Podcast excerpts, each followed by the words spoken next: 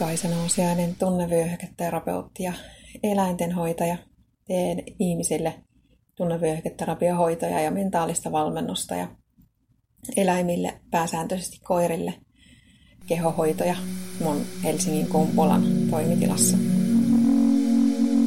Mä luin tänään sellaisen kirjailijan kuin Eira Pättikangas yhtä historiallisista ajoista, eli Suomen historiasta kertovaa romaania, käsittääkseni täysin mielikuvituksen tuotteita, mutta kuitenkin ajankuvauksena mielenkiintoisia.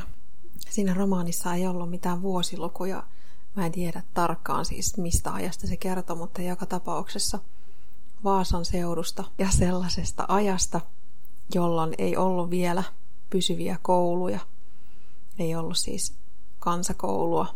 Ja mikä siitä kirjasta erityisesti jäi mieleen oli yksi lause, joka ei sinänsä suoranaisesti liity niihin tapahtumiin, vaan on aika yleismaailmallinen. Eli se, että aikaisemmin asiat, silloin kun maalin nuori, oli helpompi tehdä asioita, oli helpompi toimia samalla tavalla kuin vanhemmat odotti, kun nykyään, kun on paljon enemmän vaihtoehtoja. Ja jäi miettimään sitten, että eiköhän se joka sukupolvella ole samalla tavalla. Aina sillä seuraavalla sukupolvella pitkän aikaa jo ainakin on ollut niin, että sillä seuraavalla sukupolvella on edellistä enemmän vaihtoehtoja ja sen takia tavallaan sitten hankalampi elämä kuin sillä edellisellä sukupolvella. Vai mitä mieltä sä oot?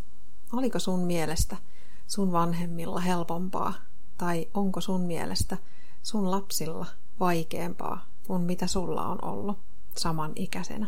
Tämä edellyttää tietysti sitä, että sulla on joku käsitys siitä, että minkälaista sun vanhempien elämä oli tietyn ikäisenä, eli että olet keskustellut sun vanhempien kanssa niistä asioista.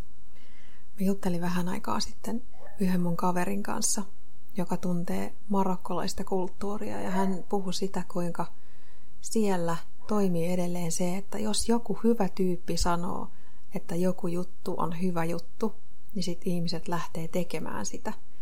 Euroopassahan ei ole sellaista kulttuuria, vaan jokaisen pitäisi ihan itse tietää, mihin mennä, riippumatta siitä, mitä joku muu sanoo, vaikka joku kuinka hyvä tyyppi tekisi itselleen toimivaa juttua, niin ei se välttämättä toimi sulla, ajatellaan Euroopassa. Mielestäni on mielenkiintoisia tämmöiset kulttuurierot.